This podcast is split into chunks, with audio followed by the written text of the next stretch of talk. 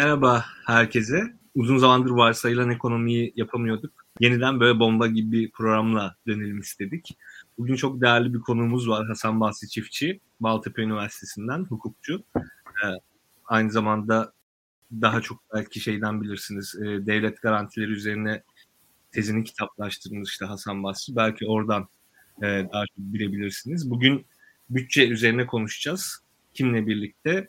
Tabii ki Özge Öner de burada. Özge Hocam da hoş geldi.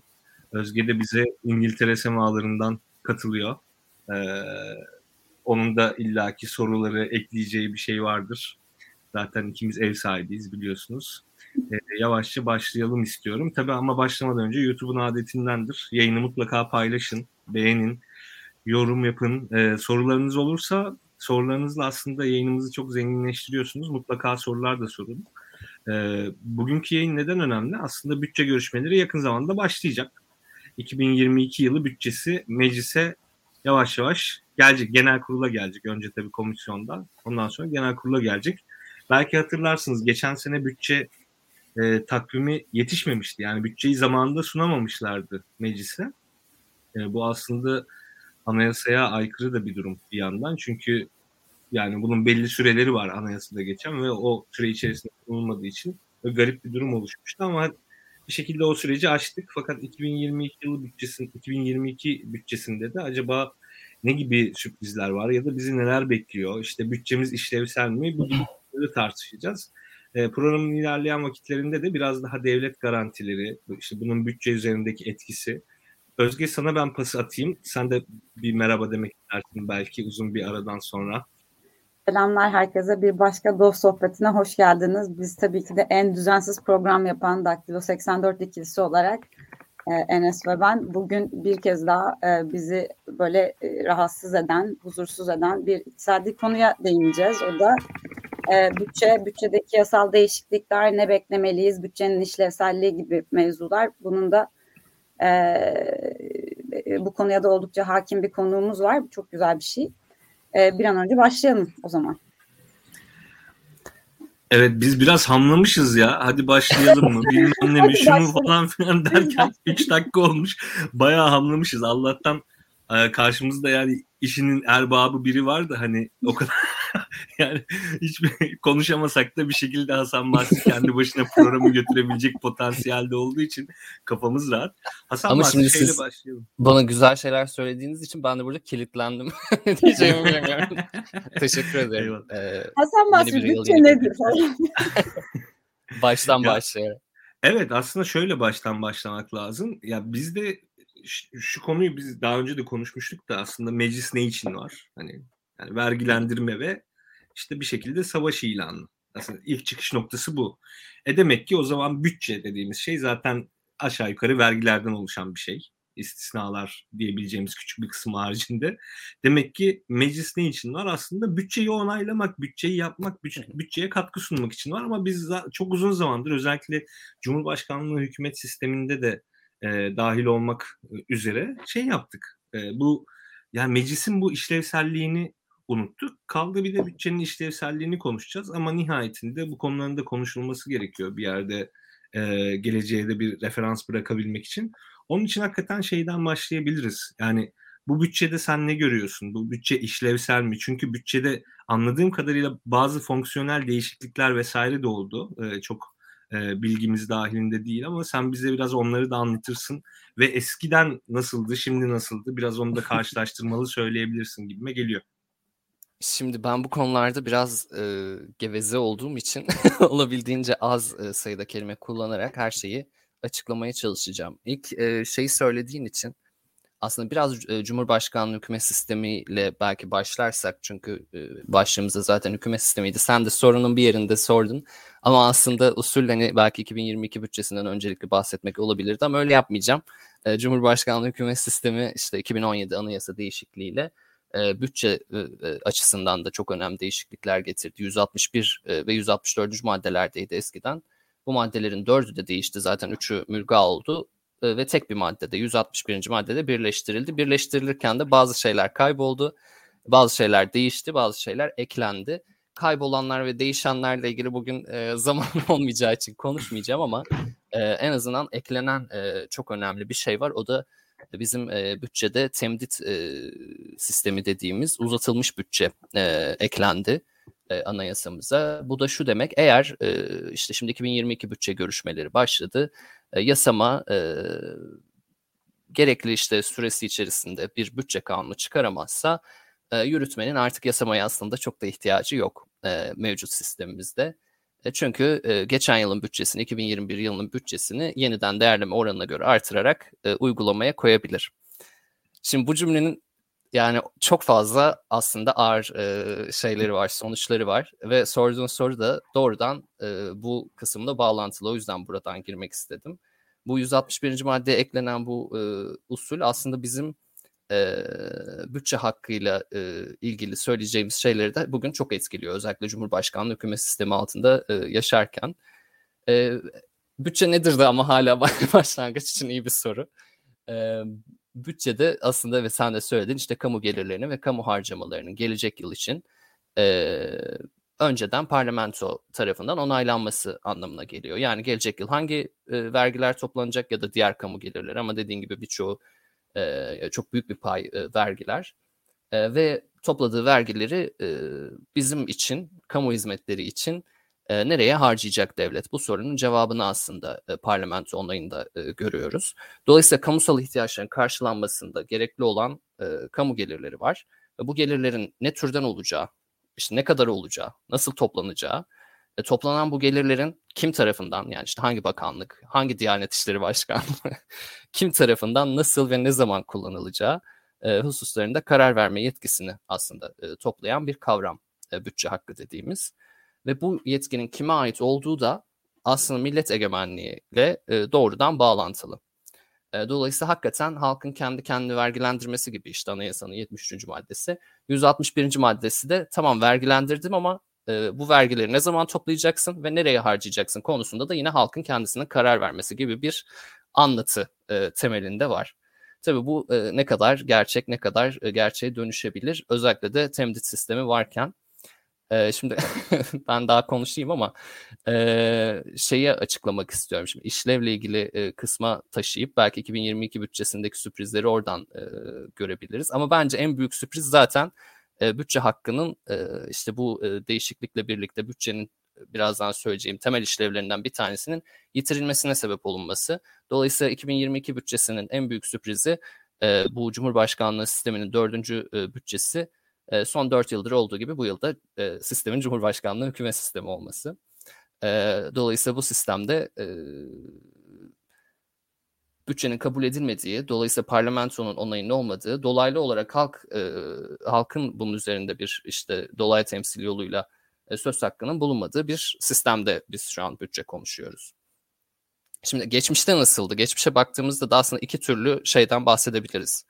E, farklı e, bütçe sistemi uygulamasından tarihsel olarak. Birisi işte Fransa başta olmak üzere kıta Avrupa'sında e, benimsenen bir e, sistem. Burada yasamanın rolü daha yüksek. Ama bir de başka bir Anglo-Sakson hukuk çevresinde e, ki bir e, sistemden söz edilebilir. Burada da bütçe aslında hükümetin bir icra programı. Onların yasamasının e, denetim mekanizması biraz daha bu harcamalar gerçekleştikten sonra yani bizim kesin hesap dediğimiz kısımda e, denetimde e, devreye giriyor yasama. Bizde Bizimki e, ikisine yakın Hasan Basri. Yani tahmin ediyorum ikisine de uzaktır ama hangisine daha yani, yakın İkisine de uzak ama artık aslında bu ikisi de birbirine uzak değil. Çünkü e, yani işte neoliberal e, dünyada yürütmedeki o istikrar arzusu biraz daha iki sistemde de yürütmelerin güçlenmesine e, yol açtı. Dolayısıyla ilk sistemde biraz ikincisine yaklaştı. Yani yasamanın e, bütçe kısmında da daha e, geniş yetkilerin oldu.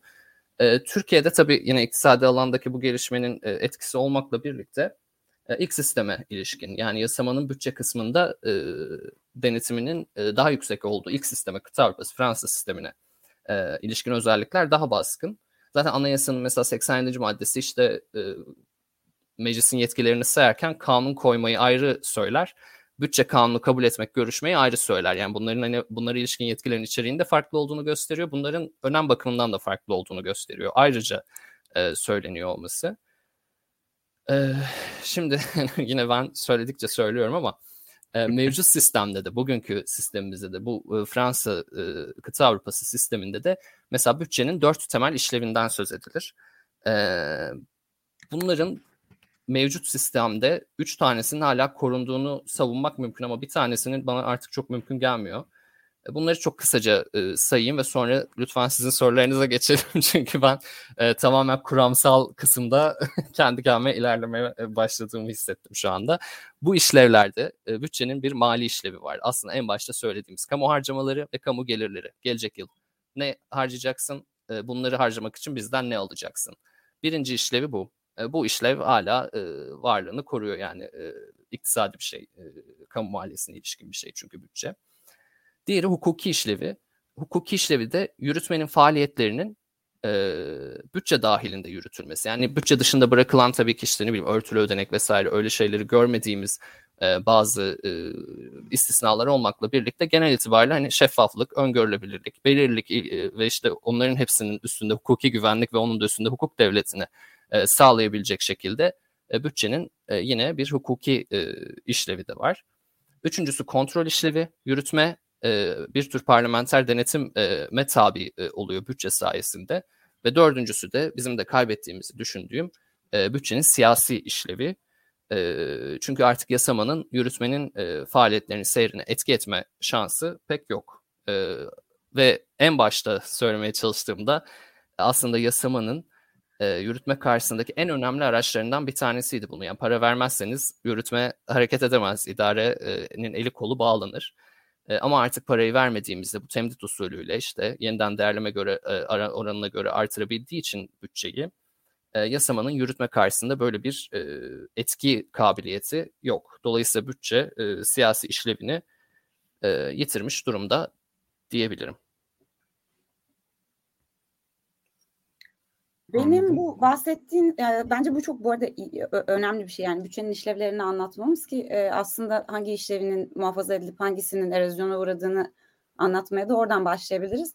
İlkiyle alakalı aslında birazcık e, e, bir, bir katılmadığım nokta var diyeyim. Katılmamaktan ziyade belki de orayı da biraz açmakta fayda var. Yani büt, bütçenin işlevlerine baktığımız zaman en önemli işlevlerinden bir tanesi muhakkak ki devletin gelecekteki gelir ve giderlerinin tahmini diyoruz. Ancak Şimdi mesela orta vadeli plana bakıyoruz. Oradaki dolar kuruyla alakalı tahminlere. Ee, ve çok uzun bir süre önce değil sadece bir buçuk ay falan gibi bir süre önce bu zaten sunulmuştu. Ee, o zamandan bu zamana bile aslında orada dolar kuruyla ilgili yapılan tahminlerden çok fazla sapma olduğunu görüyoruz. Ve ileride de e, öngörülenden çok daha farklı senaryolar gerçekleşebilir Türk lirası ile alakalı olarak. E, hal böyleyken aslında en temel işlevini de yerine getirip getiremeyeceği kısmı birazcık evet, muallak olmuş oluyor. Yani gelir ve giderleri tahmin etmedeki yeterliliği de bence bugün aslında bütçenin oldukça sorgulamaya açık. E, katılıyor musun Hasan Basri? Kesinlikle katılıyorum. Tabii benim yaptığım yorum biraz işte bu anayasa 161. maddede yapılan değişiklik hükümet sisteminin e, değişikliğinin getirildiği anayasa değişikliğiyle ilişkisinde ifade etmeye çalıştım ama zaten belki birazdan işte devlet garantilerinin e, ve onunla birlikte borç üstleniminin bütçe üzerindeki etkisini de e, konuşacak olursak orada da yine bu e, söylediğiniz ortaya çıkacak ki e, aslında biz bunu da tahmin edebilme şeyine değiliz. Ya, ya aslında en önemli şey tabii ki burada e, belki en son söyleneceği e, yani belli bir yerden giderek varılacak bir sonucu belki başta ifade etmekte de o açıdan fayda olabilir. E, hukuki öngörülebilirliğin e, olmaması yani e, verginin en önemli şeyi nedir? İşte bir mülkiyet hakkı na bir müdahale olmasıdır bütün vergisel işlemler, bütün vergilendirmeler mülkiyet hakkının ihlalidir. Dolayısıyla bunun e, kamu yararına ilişkin olmak üzere meşru bir gerekçesi olması gerekir. Biz böyle bunu meşru kabul ederiz. Ama bir yandan da bunu bilmemiz gerekiyor. Hukuki güvenlik e, çerçevesinde önceden e, işte tasarruflarımızı belirleyebilmemiz için, hareket kabiliyetimizi, sınırlarımızı görebilmemiz için e, bunu bilmemiz gerekiyor. Şimdi diyeceksiniz ki bunu e, Türkiye'de insanlar sadece şu anda bütçe açısından mı bilmiyor yoksa hakikaten böyle bir hukuki güvenlik ortamında zaten ekonomik olarak hiç değil miyiz? Orada ben de diyeceğim ki ben hukukçuyum. o soruya siz cevap verin diyeceğim. Ama sen de bu ülkenin vatandaşı değil misin Hasan? ya işin şakası hakikaten e, bu o çok yani hakikaten şey oldu artık ya. Kadim bir sorun haline sanki yüzyıllardır böyle yaşıyormuşuz gibi bir yani o kadar büyük üzerimize böyle e, tırla geliyormuş gibi hızlıca ve ağır bir şekilde geldiler ki bu sorun yani bu öngörülemezlik sorunu tamam yani Türkiye işte standart gelişmekte olan ülke. Yani illaki bazı şeyler öngörülemez falan bunu anlıyoruz da hani her şeyin de öngörülemeyeceği ve e, dikkat dikkat dağıtan mesela dün şeyi gördüm ya F-16 alacaktık ya hani Amerika'dan öyle bir şey istedik falan. Ya meğersem onlar önermiş hani Tayyip Erdoğan söyledi. Ya ama halbuki şey konuşuluyor. Ya bunu verir mi, vermez mi?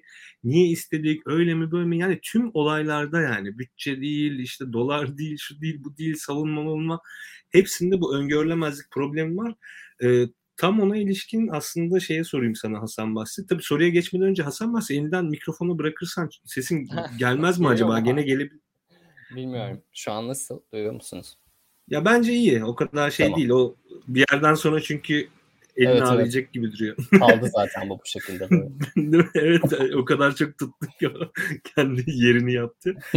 Gerçekten büyük bir sürpriz var mı bütçede? Hani bir şöyle söyleyeyim işte sen de akademisyensin hepimiz de akademisyeniz. Bir şeyi çok iyi anlatmak için böyle vakalar falan filan anlatırız ya öğrencilere case study'ler vesaire.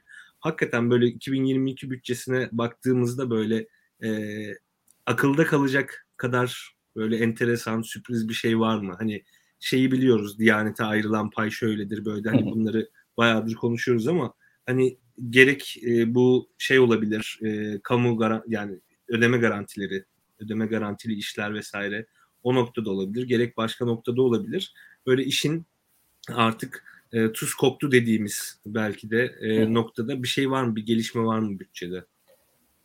Yani şimdi bu soruya e, sen muhtemelen şeyi sorarak bir e, yani şey söylememi istiyorsun belki sayısal işte şuradaki şu pay şöyle arttı vesaire. Bunlar var yani her sene işte eğitimler arasında ne bileyim belli tercihler o da olabilir. Diyorum işte kamu Farklı bir kalem de olabilir.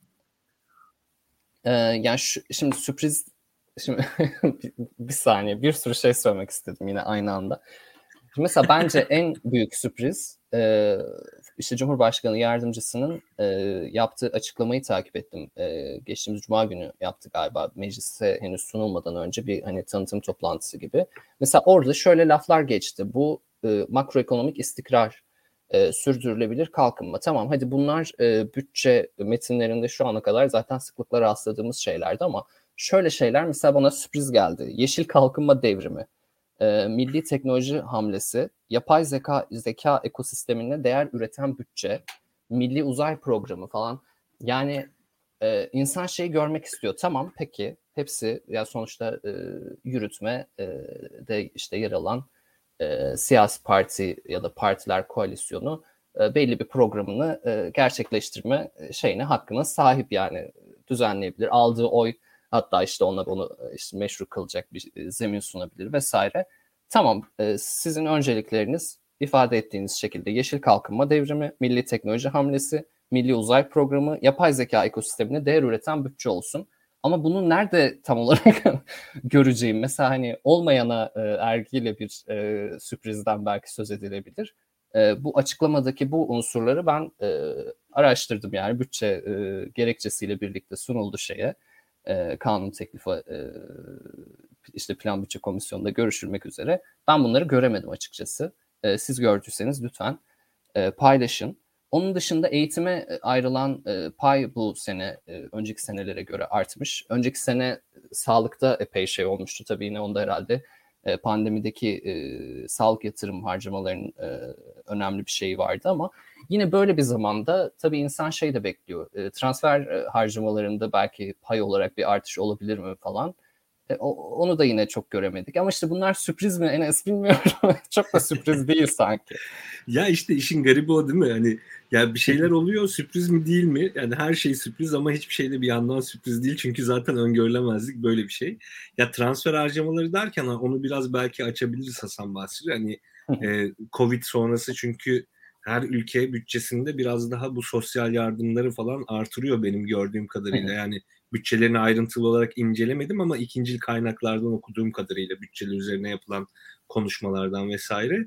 Bizde o açıdan durum ne? Yani çünkü işsiz kalan, tekrar işine dönemeyen veya işte eski cirolarını vesairelerini yakalamayan, iş, yakalayamayan işletmeler de var. Ücretli çalışanlar da hala hazırda şey. Ona ilişkin e, bir şey var mı merkezi bütçede? Yoksa yine o işler belediyelerin üzerine mi kalacak? Yani şöyle e, bunların hepsini şeyde artık görmek de çok mümkün değil. Yani ben yine yakalayamadım doğrusunu söylemek gerekirse.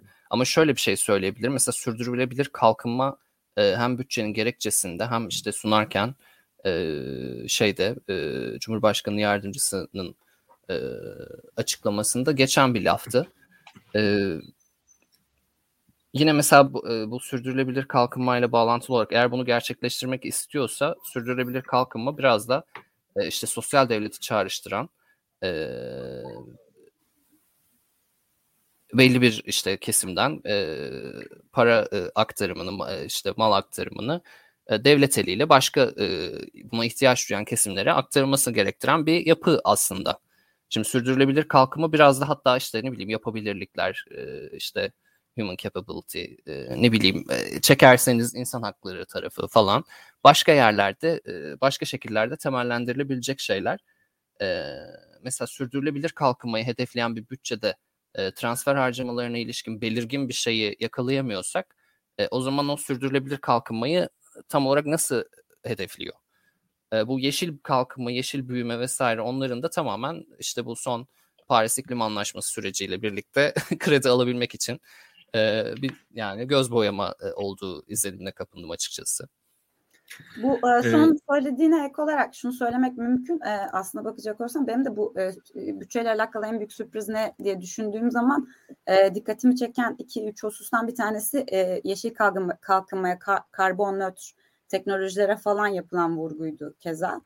E, ve bununla alakalı e, kalemlerin bütçede net bir şekilde görülemiyor olması e, hadisesi de bütçenin aslında bir yerde siyasi işlevinin de yetersizliğiyle ya da e, yine erozyona uğramışlığıyla alakalı gibi geliyor. Yani hükümetler günün sonunda halkın isteklerini işte bütçe aracılığıyla bir şekilde gerçekleştirme amacına sahip. İşte orada da e, farklı alternatifler arasında net bir tercih yapılacak. Bunun aslında meşruiyetinin gösterilmesi lazım bütçe aracılığıyla öyle değil mi?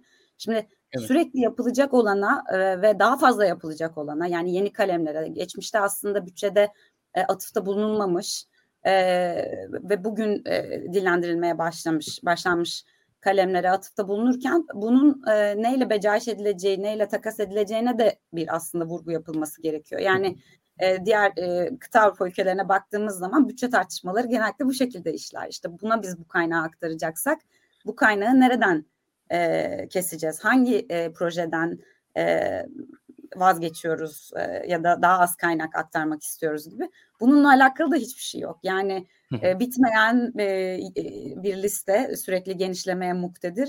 E, ancak e, orada bu yapılacak olan takaslara dair de net bir e, açıklama yok gibi gözüküyor. Ben Hasan Bahsi sana geçmeden önce bir iki şey söyleyeyim aslında Özge'nin söyledikleriyle ilgili. Senin teorik tiratlarını dinledik yani. Biraz da biz bir şey Okey tamam. işin, şaka, işin şakası ya bu bizim e, onu bir hatırlatayım önce. Bizim Asterisk 2050 diye bir projemiz var Daktilo 1984 olarak. Twitter hesabın vesairesi de var. Oradan da bakabilirsiniz. Orada da aslında güzel yazılar yayınlıyoruz. Bir de siyasi partilerle vesaire çalışıyoruz orada. Daha çok işte e, Avrupa Yeşil Mutabakatı üzerinden acaba nasıl bir yeni ekonomi veya sistem öngöreceğiz Türkiye için? Biraz siyasi partilerle bu konular üzerine çalışıyoruz, konuşuyoruz. Ve asıl AK Parti ile bu konular pek çalışılıp konuşulmuyor.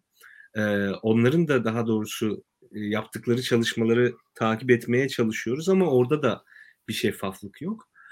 İşin özü şu, şimdi bu yeşil kalkınma şu bu vesaire bu bir şekilde trend yakalanmak istediği için yani işte 3-5 kredi alınır şu bu halbuki yani 3 milyar 5 milyar işte yok yeşil iklim fonu şu bu, bunlar küçük paralar. Yani Türkiye'nin sorunlarını çözebilecek şeyler değil. Hakikaten yani bütçede de neredeyse bir anlam ifade etmeyecek şeyler. Ama o kadara bile ihtiyaç olduğu için bunlar yapılıyor. Fakat bunların ne e, denli e, samimi demeyeyim ama hani zaten samimiyet aramıyoruz bir şekilde rasyonelite arıyoruz. Nedenli rasyonel bir şekilde ortaya konduğu açısından senin söylediğin şey önemli. Ya bunu yapacaksın tamam kardeşim. Ben anlıyorum seni. Nasıl yapacaksın? Bak doğalgaz çevrim santrallerin var. Doğalgazın fiyatı artıyor. Enerji fiyatları artacak. Bunu mu sübvanse edeceksin kömür kullanmak yerine? Yoksa işte gidip sen e, rüzgar enerjisi, ele, yani güneş enerjisi santralleri mi kuracaksın? İşte nükleer projenin iptal mi edeceksin? E, ya da ne bileyim başka ne yapacaksın? Yani işin enerji kısmında bütçede bir şey göremiyoruz. Yani çünkü bu hakikaten büyük yatırım gerektiren şeyler. Nihayetinde merkezi bütçeye yansıması olur illaki. Tamam bazı kısımlarını özel sektör yapacak, bazı kısımlarını merkezi bütçe içerisinde yer almayan kurumlar yapacak şu bu bunların hepsini anlıyorum ama bu işin çoğunu merkezi bütçeye sahip olan hükümet yapacak aslında. Buna ilişkin hiçbir şey yok. E ya senin e, ihracatının yüzde 60'ından fazlası bir şekilde bu yani gelişmiş ülkelere, Avrupa tarafına, G7 ülkelerine falan filan hem oraya ilişkin bir şey söylemiyorsun hem bütçede buna ilişkin kalem yok. Yok uzay programı. Biz mesela Özge ile bir uzay programı e, uzay programı programı yapmıştık. Yani ay aya iniş programı yapmıştık Özge beraber. Bu ay stratejisini mi ne açıklamıştı ya Erdoğan. Yani onu da Erdoğan açıkladı. Yani astronot arkadaşlarımızın astronot arkadaşlarımızdan rol çaldı. O zaman onu da yapmıştık. Orada da aslında bir temelsiz bir şey vardı. Hani söyleyelim, söylendi. Yani işte Twitch'te gider. Hani işte ne bileyim şu olur bu olur bunlar konuşulur falan tarzında bir şey ama bütçe bu durumları kaldırmıyor tabii. Hani o kadar konuşulur konuşulur işte Hasan Basri açar bütçeyi bunlar nerede kardeşim der böyle kalırsın ortada bir şey yok. Benim yani kafamın almadığı şey bu yani ve herkes Aynen. bastırıyor işte tüm muhalefet partileri bir şeyler yapıyor ediyor konuşuyor. Biz hala bu işleri çözemedik. Bunu şeye bağlayacağım Hasan Basri. Oraya yönlendireceğim soruyu. Ya biz bütçe hakkımızı kayıp mı ettik? Yani biz hakikaten bu, bu ülkenin vatandaşları olarak bir şekilde bütçeye etki edebilme imkanımızı ve hakkımızı kayıp mı ettik? Hem bu soruya vereceğim cevabı düşünürken zaman kazanmak için hem önceki söylediklerinize cevap vermek içimde kalmasın diye. Ee, bir dakika sonra cevap vermek istiyorum henüz bir şeyler söyledikten sonra. Ee, şimdi bunları bakınca bu arada göremiyor olmak e, kısmen evet yani benim de yetersizliğim olabilir ama bir de çünkü bunlar sayısal şeyler belki hani kamu maliyecileri işte e, ekonomistler e, daha iyi bakabilirler ama e, bir yerde de şöyle bir şey oldu. Geçen yılki bütçe hazırlanmadan birkaç gün evvel hem de e, bütçenin sınıflandırma biçimini değiştirdiler. E, fonksiyonel e, sınıflandırmadan. E, Hasan Mahsi sesin kesiliyor sanırım. Şu an Öz, nasıl? Özge sen biraz önce sesi kesildi Yok, değil mi? Gayet güzel Gayet güzel geliyor Hasan Basri'nin sesi. Belki sana gelen Tamam o zaman benim internetimde bir problem var. Kusura bakma Hasan Basri. Böldüm Hatta o kadar ki en sonunda Daktilo 1984'te birisi mikrofonu doğru düzgün kullanmayı e, becerdi falan diye böyle metihler falan. Ya kardeşim size Airpods'larla bilmem nelerle hizmet veriyoruz. Hasan ben Basri... elimde tuttum. yani Hasan Basri'den yana bir sıkıntı yok. evet. Kusura bakma abi insicamını bozdum. Devam et. E, estağfurullah. Bu e, ben bunu bir buçuk yıldır anlatıyorum ara ara. o yüzden hiç kaldığım yerden devam edebilirim. Sıkıntı yok. E, geçen yılki şeyde e, işte bütçeden yani bütçe hazırlanmadan da hatta gerçekten bir ya da iki hafta önce yani çok kısa bir süre e, kala e, bütçenin e, sınıflandırma usulünü değiştirdiler. Fonksiyonel sınıflandırmadan program sınıflandırmasına geçtiler. Dolayısıyla mesela biz eskiden fonksiyonel sınıflandırmada hakikaten o aradığımız e, işte işlevleri ve kurumlarla da ilişkilendirerek bulabiliyorduk. Alt kırılımlarını görebiliyorduk. E, şimdi program sınıflandırmasında yani bunların birisi iyidir, diğeri e, daha iyidir, kötüdürü e, biraz açıkçası şeyle söylememiz gerekiyor. Mevcut değiştirdikleri fonksiyonel sınıflandırmada hatırladığım kadarıyla 4 alt kırılım vardı. Dolayısıyla ben hani kılcallarına kadar inebiliyordum ama program sınıflandırmasında tek seviyede kalıyorum. Hani böyle bir karşılaştırma yapılabilir belki. E, dolayısıyla ben de hakikaten baktığımda orada mesela gençliğin desteklenmesi falan gibi bir şey görüyorsam bütçede e, onu doğrudan e, ilişkilendiremiyor e, olabilirim. Bu da sadece benim suçum olmayabilir. İkinci olarak şey söyleyecektim. Bugün Çiğdem Toker e, yine 2022 bütçesiyle ilgili çok güzel bir yazı yazdı. Direkt onun sözleriyle söyleyeceğim. O sanırım Özge'nin e, söylediklerine şey yapacaktır, destek verecektir diye. Diyor ki mesela bütçeye refah hedefi koyabilmek ancak e, bürokrasi konforuyla mümkün. Biliyorlar ki o metne gerçekler yazılamayacağı için boş vaadin tekrarında sakınca yok. Dahası nasılsa ilgilisi dışında bütçe gerekçesi okuyan yok. Okusa da önemi yok. Dolayısıyla yani bence gayet e, özetlemiş. Bütçe hakkımız yok mu sorusuna gelecek olursak E, şimdi şeytanın avukatlığını yapıyor olsam e, şey derdim. Cumhurbaşkanı da halk seçiyor. dolayısıyla hani öyle bir demokratik meşruiyeti olamaz mı? E, olamaz bence bu arada. E, yani bunu söyleyenler var. E, yani o yürütmenin de zaten artık demokratik bir meşruiyeti olduğu için e, bütçenin siyasi işlevini yitirmiş olması e, doğal bir sonucu olabilir diye düşünenler var. Ben onlara çok katılmıyorum. Şu sebeple katılmıyorum. İki sebebim var bunun için. Birincisi zaten demokratik temsil kabiliyeti Cumhurbaşkanı'nın işte belli bir e, çoğunluğu işte yüzde 51'i mesela işte 50 artı 1 ile seçildiği için 51'i yansıtıyor olması ama e, o da partilerin ya da, ya da partiler koalisyonunun e, ortak gösterdiği bir aday. E, yani dolayısıyla hakikaten temsil kabiliyeti bu söylediğimle sınırlı ama mecliste hala e, %10 barajı olsa da %10 barajını aşan en azından siyasi partilerin dolayısıyla farklı siyasi fikirlerin e, temsil edilme e, olanağı e, daha yüksek. Bu zayıf bir gerekçe. Daha e, iyi bir gerekçem de aslında e, işte bütçe hakkı. Yani e, bütçede önceden izin ilkesinin e, mantıksal olarak türetme biçimine baktığımızda nedir? İşte bir reduktio ad absurdumdur. Yani olmayan ergidir. E, bunun mesela türetildiği yeri ben biraz başta açıklamaya çalıştım ama e, daha fazla e, bakmak isteyenler için belki e, şeyin e, ah isimler gelse. Çok kıymetli hocalarım Dilşat Çiğdem Sever ve e, Kıvılcım Turanlı hocaların çevirisini yaptığı Laughlin'in mesela Kamu Hukuku'nun Temelleri kitabında doğrudan kamu hukukunun, devletin, parlamentoların hepsinin nasıl e, çıkıp da e, vergiden ve işte bu bütçede önceden izin ilkesinden e, kaynaklandığını çok güzel anlatır. E, onu mesela e, izleyenlere tavsiye edebilirim. Ama ben çok kısaca söyleyecek olsam işte bu bir reduktüye ya da absürdümdür derken neyi kastediyorum? Mantıksal olarak bakıldığında yani böyle bir ilkenin olmadığı, önceden izin ilkesinin olmadığı durumda kamu gelir ve harcamaları üzerinde millet egemenliği e, gerçekleşemeyecek. Böyle bir varsayımı var bu ilkenin.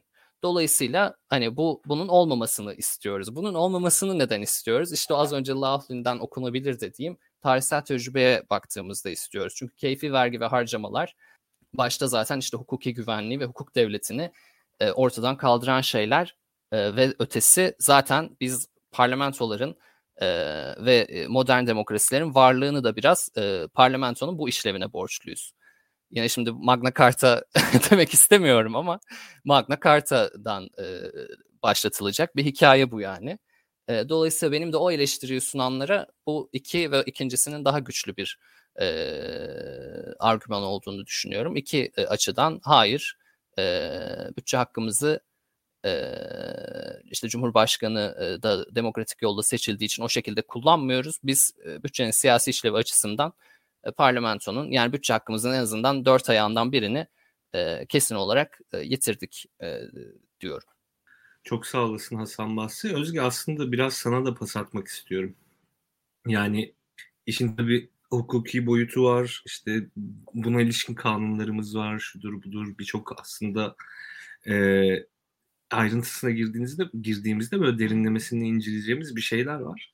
Fakat nihayetinde bütçe bizim için yapılıyor Hasan Basri'nin dediği gibi ve aslında Magna Carta'dan işte zaten olayın çıkış noktası o. Yani kardeşim savaşacağız, savaşıyoruz, asker topluyoruz. E yani hani sana mı hep çalışacağız yani biraz da bize çalışalım falan filan mevzusundan çıkıyor iş.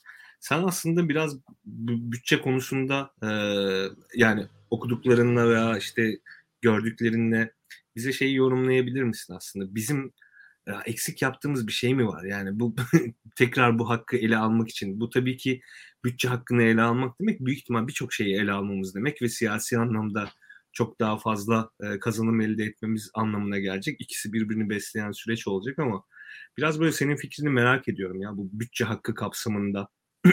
yani bu nasıl bir hak ya? Yani pozitif hak, negatif hak, şudur budur falan filan değil de neçe bir hak yani nasıl kullanıyoruz, nasıl kullanmalıyız, neyi talep etmeliyiz? E, şimdi şöyle ki bütçe yani sadece e, devletler bazında bütçeyi düşünmeyelim. Hani bütçenin temel varoluş sebebi e, açısından baktığımız zaman hep bir takastan bahsediyoruz ya. Yani işte elde, evet. eldeki mevcut kaynakları e, bir dizi projeye ne şekilde vakfedeceğiz? E, burada e, ortaya sunulan bütçenin siyasi boyutu çok önemli. Hasan Basri'nin de üzerine belki de vurgu yaptığı kısım bu. Ee, diğer ülke örneklerine baktığımız zaman aslında bu bütçe ve bütçeyle alakalı yapılan oylamaların daha doğrusu bu oylamalar öncesindeki bazı münazaraların, pazarlıkların diyelim adeta e, mevcut hükümetlere bir güven oyu niteliği taşıdığını da görüyoruz. Çünkü neden? E, çok çok işte parlamenter sistemde ve çok partili bir sistemde sizin oy oranınız ne kadar olursa olsun e, işte kendi siyasi varlığınızı e, muhafaza etmek e, için önceliklendirdiğiniz belli konular olacak. İşte bir A partisiyseniz bu çevre olabilir. B partisiyseniz bu istihdam olabilir de işte C partisiyseniz bu sosyal transferler olabilir diyelim ki. E, orada işte oluşturulan bütçenin içerisindeki projeler size oy veren, e, münferit partilere oy veren insanların taleplerini ne şekilde karşılıyor? E, karşılamadığı noktalarda sizin yine de bu bütçeye destek verebilmeniz için e, nerelerden kompanse edilmeniz gerekiyor yani siyasi bir güç olarak. Aslında bütün münazara, bütün tartışma bunun üzerine yürür. Parlamentolarda öyle değil mi? Yani e, kıta Avrupa'sına baktığımız zaman gerçekten bütçe oylamaları kalem kalem üzerine her şeyin tartışıldığı. Eğer yeni bir proje varsa bu bütçenin içerisinde e, bunun meşruiyetinin e, bütçeyi e, sunan e, güç tarafından e, düzgün bir şekilde anlatılmak zorunda e, olunduğu e, ve bununla alakalı kaynakların yaratılması için de nelerden feragat edilmesi gerektiğini de keza uzun uzun pazarlığını yapılması gerektiği bir süreç. Öyle ki e, beraber koalisyonda olup e, bütçe konusunda hemfikir olamadıkları için e, işte hükümetin düşmesine e, gidecek kadar e, işlerin e, tansiyonunun yükseldiği durumlar oluşabiliyor. Bu çok yakın zamanda İsveç'te mesela gördüğümüz bir hadise. Çok ufak bir konuda e, anlaşamadığı için Merkez Parti buradaki e, sol blokla e, yani Yeşillerle buradaki e, çevreci parti Yeşillerle ve e, Sosyal Demokratlarla hükümet kırılma noktasına yani çökme noktasına geldi. E, bir yani bir, bir maddede anlaşamadıkları, bir projede anlaşamadıkları için. E, o, o anlamda aslında yani bütçe deyip geçiyoruz. Biz hep senelerdir bu böyledir ya da parlamenter sistemle olan ilişkisi bizim çok üzerine düşündüğümüz, tartıştığımız, konuştuğumuz bir mevzu değil. Ancak gerçekten ülkedeki siyasi iradenin adeta bir iz düşümü diyebiliriz yani. Neler önceliklendiriliyor? Önceliklendirilen e, bu e, projeler neyse ya da bu siyasi ajanda neyse bunun finansmanının sağlanabilmesi için nelerden feragat edilecek ve bununla alakalı e, parlamenter sistem içerisinde yer alan elementler hem fikirler mi? Türkiye'de şimdi böyle bir şey söz konusu değil. Ben bilmiyorum belki de bu münazarayı kaçırmış da olabilirim. Ancak biz bu sistem değişikliğine giderken bütçe konusunun ben çok yeteri kadar tartışıldığını falan hatırlamıyorum. Yani e, işte tamam parlamenter sistem e, taca düşecek işte boşa çıkacak. E, ondan sonra peki bu bütçelendirme nasıl yapılacak? Bu mutabakata nasıl varılacak? Bu tartışmalar ne şekilde yürütülecek? E, iktidarda olmayan ancak e, e, parlamentonun içerisinde hala bir temsil e, gücü olan e, diğer siyasi partiler, e, temsil hakkı olan diğer siyasi partiler kendi siyasi ajandalarıyla ilgili önceliklendirdikleri projeleri ne şekilde savunabilecekler? Bununla alakalı da e, bütün yolların kapandığı bir yerdeyiz ve bu taraf çok da üzerine böyle ince ince düşündüğümüz, tartıştığımız bir mevzu değildi. Ancak biraz böyle post factum olaylar olup bittikten sonra bugün içerisine düştüğümüz bu cendere de görüyoruz. Ya evet aslında e, belki de en çok konuşulması gereken konu buydu. E, işin iktisadi boyutu düşünüldüğü zaman. Çünkü bütçe biz Enes'le de hep e, bunu konuşuyoruz. Hep para politikası, mali politikalar vesaire birbirle karıştırılır Türkiye'de. Türkiye'deki siyasi münazaralarda da e, bu böyle birbirine hep e, geç, geçmiş kavramlardır. Ve biz hep şey deriz yani para politikalarını ayrı tutmak, mali politikaları ayrı tutmak lazım. İşte Merkez Bankası'nın misyonunu vesairesini anlamak çok önemli bu anlamda. E, ancak bütçenin en önemli aslında niteliklerinden de bir tanesi e, hukuki çerçevesinin dışarısında yani iktisadi niteliklerine baktığımız zaman mevcut para politikasıyla uyumlu para politikasının e, bize sunduğu öngörülebilirlikler çerçevesinde bir şeyleri vaat edebilir durumda olması. E şimdi para politikası da e, çok öngörülemezliklerle dolu. E, bilhassa şunu hep söyledik yani e, Türk lirasının mevcut durumuyla alakalı öngörülemezlik belki de en öngörülebilir şey Türkiye'de. E, bunun başına ne gelecek Türk lirasının? Bir gece yatacaksın, sabah kalkacaksın. Ne olacak? E, faiz 5 puan da düşmüş olabilir, 10 puan da artmış olabilir. O anki e, siyasi irade ne isterse o şekilde rüzgar oradan e, eserse o şekilde değişeceği de e, bilinen bir durum olduğu için haliyle e, bütçede mevcut para politikasıyla da uyumlandırılabilir niteliğini de kaybetmiş aslında oluyor ister istemez. Yani iki taraftan da Türkiye için çok büyük bir handikap var burada. Çok büyük bir problem var. Hem siyasi temsiliyet yok. Proje bazında bir şey e, tartışılamıyor. Bir e, e, münazara yapılamıyor ve bir e, münazaranın da ötesinde yani orada aslında bir pazarlık yapılabilecek herhangi bir e, alan yok. Hem de e, bütçede zikredilen rakamların da e, ne kadar gerçek olduğuyla alakalı e, ciddi anlamda e, bir, bir bilinmezlik var. Çünkü işte en basit yani bir buçuk ay öncesindeki e, öngörüyle hareket edecek olursak e, döviz kuruyla alakalı olarak e, doların mesela e, e, ne kadar yükseleceğiyle ilgili olarak ya şu anda bile 2022-2023 e, aralığında bu hedeflenen e, bütçenin aslında çok da yakalanamayacağını söylemek mümkün. Çünkü e, çok daha öncesinde kurda çok daha fazla bir artış olması çok olası. Yani çok çok olası. Hele ki yakın zamanda Merkez Bankası'nda yine yaşanan hadiselere bakılarak mesela. E, o açıdan e, Çiğdem Hanım'ın e, yazısına katılıyorum. Yani çok boşa düşmüş bir kavram elimizdeki maalesef. Özge aslında sana bir iki şey eklemek istiyorum. Dedin ya bu sistem değişirken bu konuyu tartıştık mı? Aslında biraz tartışıldı. O tartışmalara böyle biz de katkı sunmaya çalıştık mı hatırlıyorum böyle hayal yani. Ya dedik ki mesela kardeşim evet bütçe yapacaksın tamam. Şimdi başkanlık sistemi diyorsun bir yandan bir yandan işte bütçe şöyle olmalı böyle olmalı. Hani bu bütçede Amerika'daki biliyorsunuz bütçede eğer senato onaylamazsa bir şekilde government shutdown dedikleri yani hükümet kapanıyor.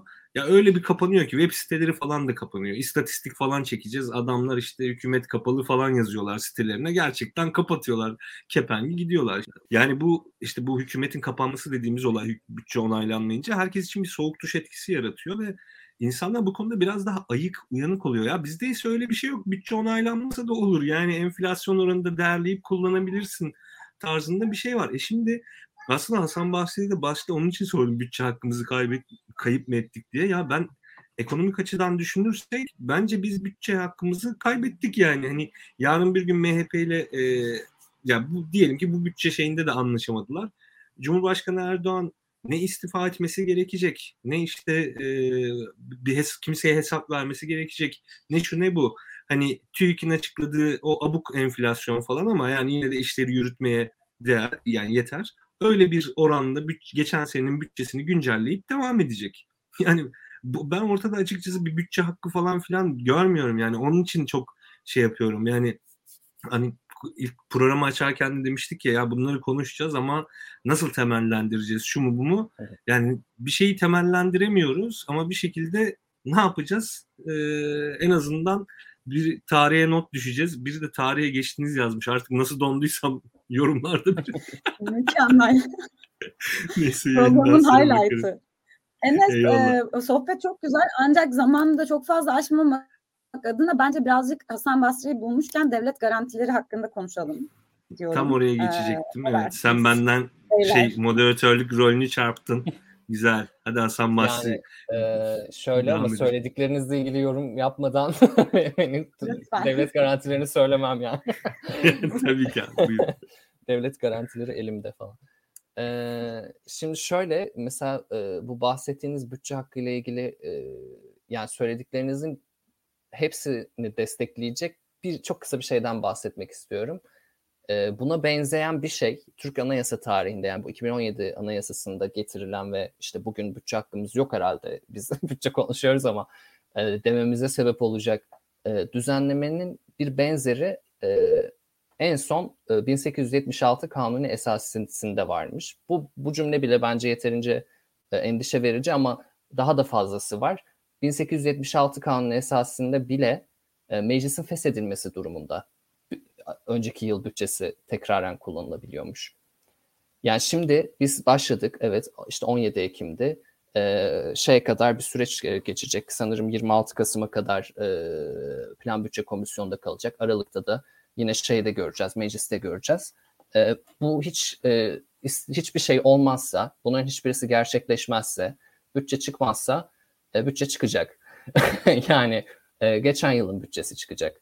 E, dolayısıyla bu aslında kağıt üstünde hukuki güvenlik, e, bütçe hakkı e, açısından e, 1876 Kanunu esasının bile e, gerisinde e, olduğumuzu e, düşündürüyor. Bunu da böyle hani e, öylesine söylemiyorum yani ağlayarak e, söylüyorum.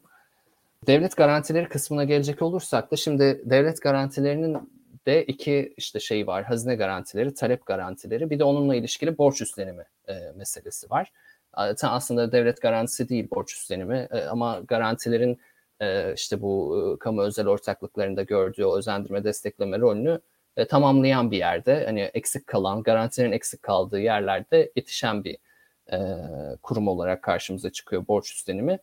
Hazine garantileri e, açısından e, şu anda şey yok. Hazine yatırım garantisi devam eden bir e, proje yok. Bu cümle neden doğru? E, uzun bir açıklaması olacağı için e, söylemiyorum.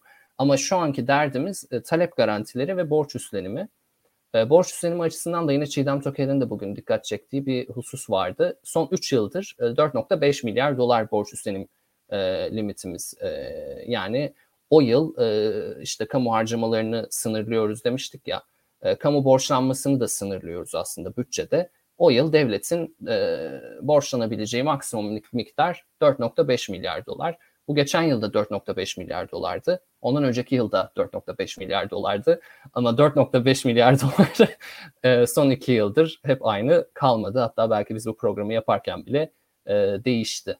Dolayısıyla nasıl bir şeyin altında olduğumuzu hani yine bu e, istatistik bile borç üstlenimi açısından e, anlatıyordur diye düşünüyorum. Keza talep garantileri de e, hep e, işte rasyonel olarak hesaplanmadan söz ettin Enes programın bir yerinde. E, pek de öyle hesaplanmamış, iyi hesaplanmamış garantiler hep e, üstünde hesaplanmış e, ve üstelik e, işte e, o sonuçtaki bedeli belirleyecek şeyleri de yine e, yabancı para cinsinden e, belirlenmiş sözleşmelerde bu garantilerin.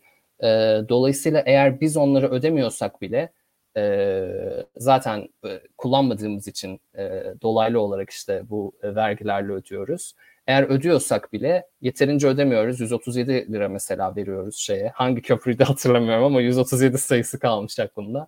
E, o aradaki artışı yine dolardaki ya da işte eurodaki artışı yine e, hani verdiğimiz halde kapatıyoruz falan e, vergilerle. Dolayısıyla o fark gittikçe açılıyor. Talep garantilerinde borç üstleniminin de e, sadece 2022 bütçesinde değil önümüzdeki 20 yılın bütçelerinde e, çok önemli e, maalesef etkileri olacak. Bu arada tam doğrudan ilgili olmamakla beraber biraz ilintili şey çok dikkatimi çekti. Burada da şey böyle conspiracy theory kafasına girmek istemiyorum tabii ki ama Fuat Oktay açıklama yaparken işte bu slaytları gösteriyor. Ee, bakıyorsun orada işte bütçedeki kırılımlara e, ithaf etmişler işte bazı şeyleri, bazı kalemleri. Mesela faiz giderleri oldukça büyük bir kalem olmasına rağmen sunumdaki grafikte yoktu. Ben eğer yanlış hatırlamıyorsam. Böyle olup söylendi rakam ve hemen orada bir geçiştirildi. Sanki çok önemli bir hadise değilmiş orada şey gibi. Keza aynı şekilde işte cari açıklığı alakalı olan kısım. Sıkıntı gözüktüğünden çok daha büyük. Tam da işte bu kurla alakalı durumdan dolayı aslında bakacak olursam. Yani Doğru. kurla alakalı da aslında şöyle bir şey var ortada. Yani hesaplar şu tamam mı? Hani bu hesap bence tutmayacak ama şöyle bir hesap var. Evet kur farkından dolayı bütçede belli kalemler işte şey olacak işte açık verecek ama işte cari açık da biraz düşer işte şu da biraz düşer bu da biraz düşer cari açın düşmesinin sebebi de işte güya Türk lirasının değeri düşeceği için ithalat azalacak ihracat çoğalacak da cari açık da düşecek o nedenle bütçede bazı vergi gelirleri de artmış olur ve oradan dengelenir falan gibi böyle e, çok dolanmaçlı bir şey var ama bu şöyle bir yandan mümkün değil. Onu geçen başka bir programda da konuşmuştuk. Ya sınıra dayandı artık hani bu düşük Türk lirası nedeniyle ihracat artışının neredeyse sınırına geldik. Artık yeni yatırım yapmak gerekiyor. Artık hani üretim tesisleri ya da işte hizmet üreten firmalar da yani yeni yatırımlar yapmalı ki bir şekilde üretimlerini artırsınlar vesaire. Ama bunun için yatırım yapmak için hem faizler yüksek şimdi. Faizleri düşürürsen bu sefer de kur zıplayacak. Onu da o kadar fazla düşüremiyorsun ki onu göze aldılar bir nebze düşürecekler ama sonuçta faizi %14'e de düşürsen, 15'e de düşürsen, 12'ye de düşürsen yüksek gene yüksek yani. Hani öyle yatırım ortamı için çok inanılmaz yarayışlı bir şey değil. E, ama bir yandan da faizleri yukarıda tuta, tuttuğun zaman hani e, işte yatırım yapamıyorlar. Düşer, düşürürsen güya kredi çekip yatırım yapacaklar. E, bu da o kadar düşemeyeceği kesin. E, kesin. E, bu sefer ne yapıyorsun? Dış yatırıma bakıyorsun. Dış yatırım gelmesi lazım. Ama Hasan Bahsi'nin anlattığı sebeplerden dolayı bir öngörülemezlik ve güvenilmez bir e, hükümet ve ekonomik sistem oluşturdukları için yurt dışından kimse gelip burada yatırım da yapmak istemiyor. Ancak işte borsaya girer çıkar işte şu olur bir 3-5 günlük faizini alır gider. Hani dışarıdan gelen yatırımlar öyle hani 3-5 portföy yatırımı falan. E başka da bir şey yok. E ne olacak? E, bence bu hesap çok tutmayacak. Onlar onun için çok hani faiz ödemelerini vesaire şey yapmıyor. Bir de bu faiz faiz giderlerini etkileyen çok önemli bir şey de yine Hasan Bahsi'nin anlattıklarıyla çok bağlantılı. Öngörülemezlik arttıkça, güvenilmezlik arttıkça aslında Türkiye'nin risk primi artıyor. Bu CDS dediğimiz kredi default swap artıyor. O da bir şekilde e, hükümetin aslında yurt dışından borçlanırken normalde ödeyeceği faiz oranının üzerine eklenen bir oran gibi düşünebilirsiniz onu. Tam olarak böyle işlemiyor ama kabaca böyle bir oran gibi düşünebilirsiniz. O CDS arttıkça e, sen aslında daha yüksek bir faizle borçlanıyorsun demek oluyor. E, faiz giderlerini daha da artırıcı bir etki yapıyor. Yani e, her türlü böyle köşeye sıkışmış durumdasın. Onun için hani bir şeylerden feragat edip bu işi düzeltmek lazım. O feragat edilecek şey de ne aslında? E, Tayyip Erdoğan'ın gücü, işte bürokrasideki bu hantallık e, ve de aslında AK Parti'yi ve Cumhurbaşkanlığı hükümet sistemini var eden birkaç başka diğer şey. E şimdi bunlar feda edilemediği sürece hakikaten ben bir şekilde bu bütçenin de e, çok sağlıklı işlemeyeceğini, işte bir sonraki bütçenin de sağlıklı işlemeyeceğini, e, ekonominin de bir şekilde raya girmeyeceğini düşünüyorum. Böyle şey disimi de atayım da hani programın sonuna doğru hani genel kanımı da söyleyeyim. E, onu da söylemeden geçmeyeyim istedim. Son olarak Hasan Basri eklemek istediğin bir şey var mı? Ee, yavaş yavaş bitirelim istiyorum artık. yani bunu şimdi yeni bir bütçe, yeni bir biz falan. Her sene, geçen sene de galiba böyle bir şekilde kapatmıştım ama yani evet şimdi bir sürü şey söyledik. Yine de ama ben e, umutsuz olmayıp biraz hala peşine düşmek gerektiğini düşünüyorum. Şimdi önümüzdeki Aa, e, aralığa kadar e, uzunca bir süre olacak. Evet belki artık o kadar önemli değil. E, hatta işte usulü gereklilikler vesaire gibi görülüyor. E, veya işte Çiğdem Toker'in söylediği gibi e, hani okuyanlar okusun e, ama okusa da olur, okumasa da hani onlar için önemli değil. Tamam. Hepsi e, bir yana e, yine de bizim sanki peşinden koşmaya e, yani bütçenin bizim onun peşinden koşmamıza ihtiyacı var gibi geliyor. E, dolayısıyla e, herkesin gözünün e, umuyorum ki e, mecliste olması e, güzel olacaktır. Çok sağ ol abi katıldığın için. bugün arkadaşlar Hasan Bahsi Çiftçi ile birlikteydik Maltepe Üniversitesi'nden. Kendisiyle bütçe konusunu konuştuk. Umarım ilerleyen dönemlerde yine bir program yaparız. Belki birkaç tane yaparız bilmiyorum ama arada bir Hasan Bahsi bir konularda sanırım yazıyor ama nereye yazıyorsun Hasan Bahsi bilmiyorum. Bir yerlere mutlaka yaz. Siz de Hasan Basri'yi Twitter'dan takip edin. Onları görürsünüz mutlaka. Ee, bu işin peşini zaten bırakmıyoruz. Zaten en nihayetinde bizim gibi platformlar falan niye var? İşte bu tarz şeylerin peşini bırakmamak için ve bırakmadığımız için bir şekilde var. Onun için herkes işin bir yerinden tutuyor ve bundan çok memnunuz ve eminim her şey çok daha iyi olacak tabii bir süre sonra ama en azından bu bütçe dönemi için aynı şeyi söyleyemediğimiz kesin. Üçümüzün de. Özge senin eklemek istediğin şeyler şunu söyleyebiliriz ancak önümüzdeki çok yani yakın vadede bir program daha yapabiliriz. Mesela şunun üzerine bir program yapabiliriz. Tam da bugün konuştuğumuz konularla ilişkili olarak eğer e, Hasan Basri'yi de ikna edebilirsek muhakkak ki. E, şimdi e, konu daha çok sıcak olduğu için e, muhalefet partileri e, tam böyle kapsamlı bir e, tepki henüz vermedi. İşte bir, bireyler bazında müferit bazı e, demeçlerde bulunuldu ancak geçtiğimiz bir 24 saatlik süreç içerisinden falan bahsediyoruz e, bu bütçe ve bütçeyle alakalı e, yapılan yeni düzenlemelerin neticelerine e, atıfla söylenecek olan şeyleri de aslında inceleyerek e, hem muhalefetin siyasi ajandasını hem de yeni Türkiye'yi konuşmak belki de fırsatımız da olabilir diye düşünüyorum yakın zamanda. Umarım. Ee, çok teşekkür ederiz herkese bizi dinlediğiniz, bizi izlediğiniz için. Ee, bu yayınlar aynı zamanda podcast olarak da yayınlanıyor. Ertesi günde e, Daktilo 1984'ün podcast kanallarından dinleyebilirsiniz. Tekrar hatırlatayım. Ee, biz sizin yayın desteklerinizle bu yayınları sürdürüyoruz. Lütfen bizi destekleyin hem Patreon'dan işte hem de YouTube'dan beğenin, paylaşın, arkadaşlarınızı önerin.